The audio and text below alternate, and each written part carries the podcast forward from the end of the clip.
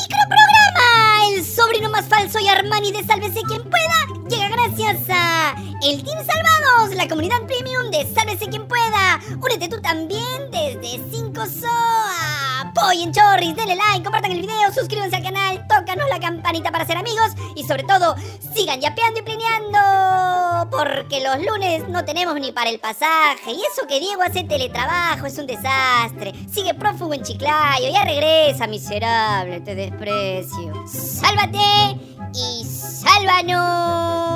Soy Diego. ¿Es verdad que tú también eres un cliente habitual de la estética colombiana que funciona en Magdalena y donde te afilan los colmillos? ¡Ya lanza, pelao! Que estás estafando a nuestros seguidores, miserable. Y la presidenta de la República, Dinercilia Boluarte Segarra, cumplió con su amenaza, perdón, con su agenda y viajó ayer a Brasil para una cumbre de gobernantes de países amazónicos.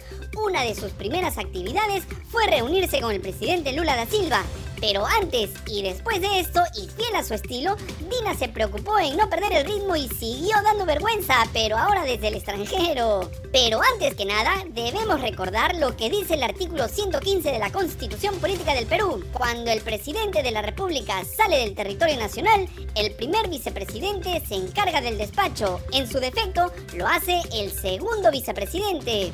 El problema es que Dina Boluarte no tiene primer ni segundo vicepresidente y por eso, según constitucionalistas como el abogado Omar Cairo y la expresidenta del Tribunal Constitucional Marianela Ledesma, Boluarte habría cometido una infracción a la Constitución por haber despachado desde el extranjero.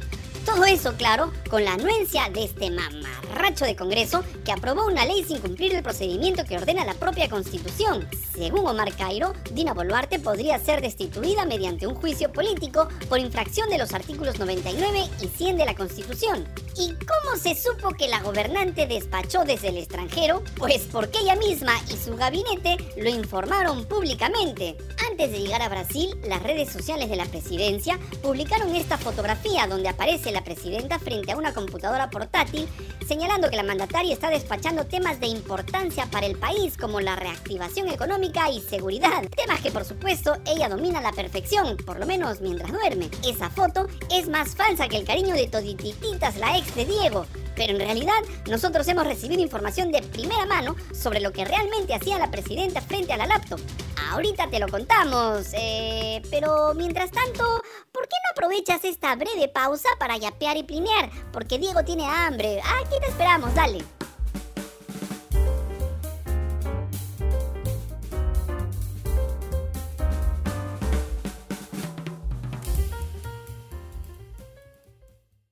¿Ya? Mójate con algo, miserable, te desprecio. Bueno, si la foto de Dina en el avión presidencial te dio vergüenza, agárrate fuerte al costado porque con lo que vas a ver, tu hígado va a terminar bailando un rico Wailars. Esto es más armado todavía. La presidenta, luego de reunirse con Lula, hizo la finta y dirigió, entre comillas, una reunión con su jefe, Alberto Tarola en la que él le repite hasta el cansancio que desde Lima se están siguiendo todas sus órdenes, señora presidenta. Mira y provecho con las arcadas. Arduamente por esta otra ruta, que es la de Choquequirao, que además tendría doble entrada, ¿no? Desde Santa Teresa a Cusco y desde Cachora a Purima. Así es que en adelante visitemos Choquequirao para poner en vitrina también al mundo este espacio turístico, además que nos llena de orgullo a todos los peruanos. ¿Se previsto su presencia, señora presidenta, para que lo podamos agendar en la próxima semana para lanzar este, este mega proyecto turístico en, en la zona sur del país?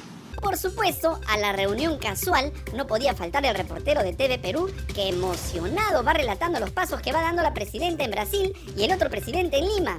Al final, la gobernante firmó un decreto supremo en el extranjero. La periodista y abogada Rosa María Palacios, mi tía Rosita, describió lo que significaba ese acto. Aquí pueden ver el show de la presidenta remota.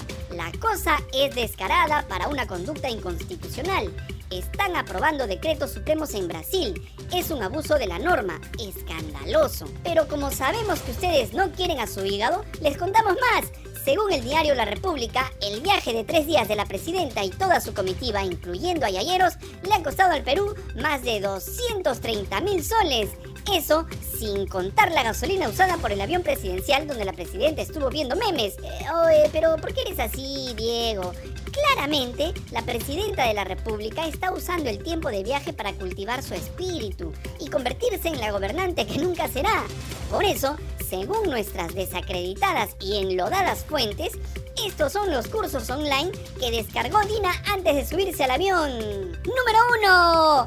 Curso intensivo para gestionar la represión policial. Dina sabe que utilizar a las fuerzas del orden para reprimir las protestas es crucial para cualquier líder autoritaria que quiere pasar a la historia. Recuerda, tía, la moda pasa, pero la represión queda. Número 3, eh, perdón, número 2, cuenta bien, pelado. Curso intensivo para violar derechos humanos y pasar piola. Descubre cómo utilizar mentiras y términos ambiguos para suavizar los crímenes contra los derechos humanos cometidos en tu gobierno. Balas dum dum, los ponchos rojos o aracas asesinas, yo no tengo comando y así hasta el infinito. Ahora sí, número 3. Masterclass de cómo permanecer en el poder sin ser perturbada. Cuando más del 80% de la población quiere que te vayas, ¿por qué no tomar algunas lecciones de cómo aferrarte al poder? Incluye técnicas para jugar en pared con un congreso desprestigiado y lleno de pillos, así como una pizca de manipulación mediática. Número 4. Cómo fabricar tus propias cremas antiarrugas en casa. ¿Por qué preocuparse por la crisis política y económica cuando puedes trabajar en ocultar las arrugas? Tú tranquila, tía Carejeve, sigue aplicándote todas esas cremas antiedad mientras el país envejece esperando tu renuncia. Número 5. Curso de corte y confección para futuros líderes presos. Porque cuando estás lidiando con una crisis de imagen, es importante lucir el conjunto adecuado en el escenario. Pero recuerda, Dina, no importa cuánto brilles, tu gobierno sigue en la oscuridad. ¡Qué vergüenza! Número 6. Curso acelerado de interpretación teatral para discursos convincentes. Una clase magistral de cómo fingir empatía y preocupación mientras se pronuncian discursos vacíos de 3 horas. Y si no puedes completar una oración básica, no importa, tía. Siempre podrás improvisar y cantar en medio de un consejo de ministros. Y número 7. Seminario de cómo quedarse en el poder hasta el 2026 si ya estás en el poder sin legitimidad, ¿por qué no explorar nuevas formas de aferrarte al cargo? Aprende tácticas de autoritarismo avanzado y cómo desafiar todas las normas democráticas posibles. Por supuesto, y como les advertimos, todas nuestras fuentes están hundidas en el desprestigio. En realidad, Dean estaba mirando memes y jugando solitario, para ir acostumbrándose cuando pierda todo el poder y la justicia internacional le caiga encima. Vas a caer, carejeve. Y como ya te diste cuenta, ayer lunes no vinimos en tu auxilio, así que nos vamos a permitir hablar de un refrito, pero que creemos importante mencionar. Antes de viajar a Brasil, la presidenta Dina Boluarte tuvo la genial idea de conmemorar los 199 años de la batalla de Junín, precisamente en esa zona del país, donde pasaron varias cosas. En primer lugar, y tal como lo demuestran los videos del medio York Times, la policía arremetió contra los manifestantes, les quitó las cartulinas y pancartas con mensajes que habían preparado.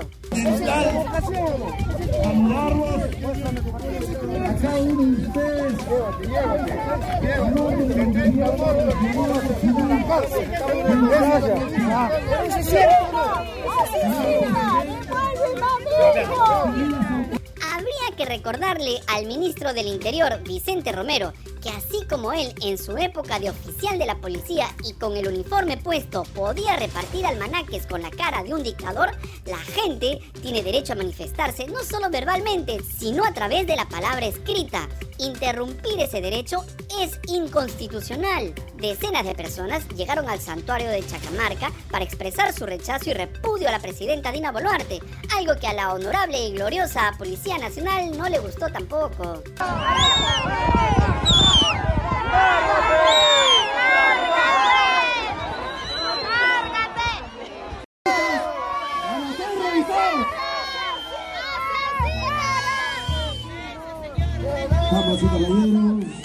señoras y señores.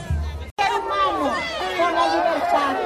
Y cuando hablamos de libertad, solamente a la vida, a la libertad individual.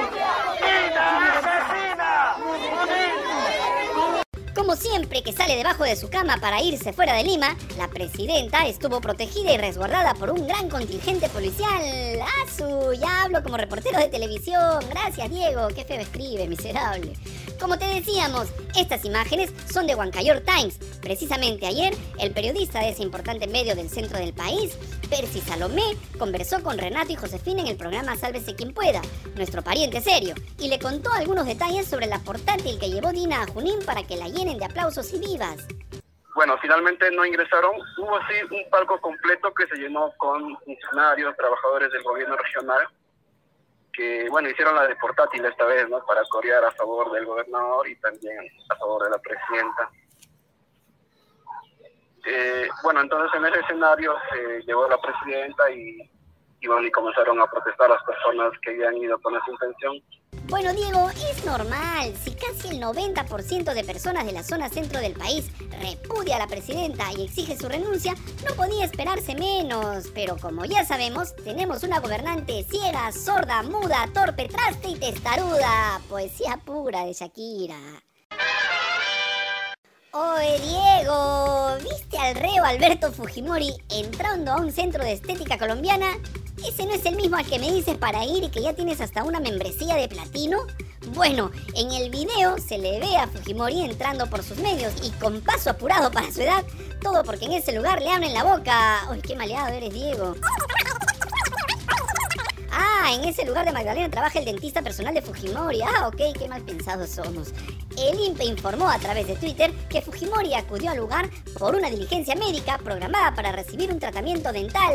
O sea, se le gastaron los colmillos. Bueno, Diego, podrá tener mala pinta y una fachada que pone en cuestión su reputación. Pero ¿quiénes somos nosotros para juzgar? Alberto nunca se caracterizó por ser muy pulcro. Después de todo, las manos las tuvo siempre manchadas de sangre, ¿no? ¡Listo! ¡Nos vamos! Si te gustó este infame y malintencionado programa, dale like, miserable, comparte el video, suscríbete al canal, tócanos la campanita para ser cómplices y sobre todo, sigue yapeando y plineando porque queremos recuperar la reputación que nunca tuvimos. ¡Ya, pelado! ¡Llévate esta basura de programa! Y edita rápido, miserable.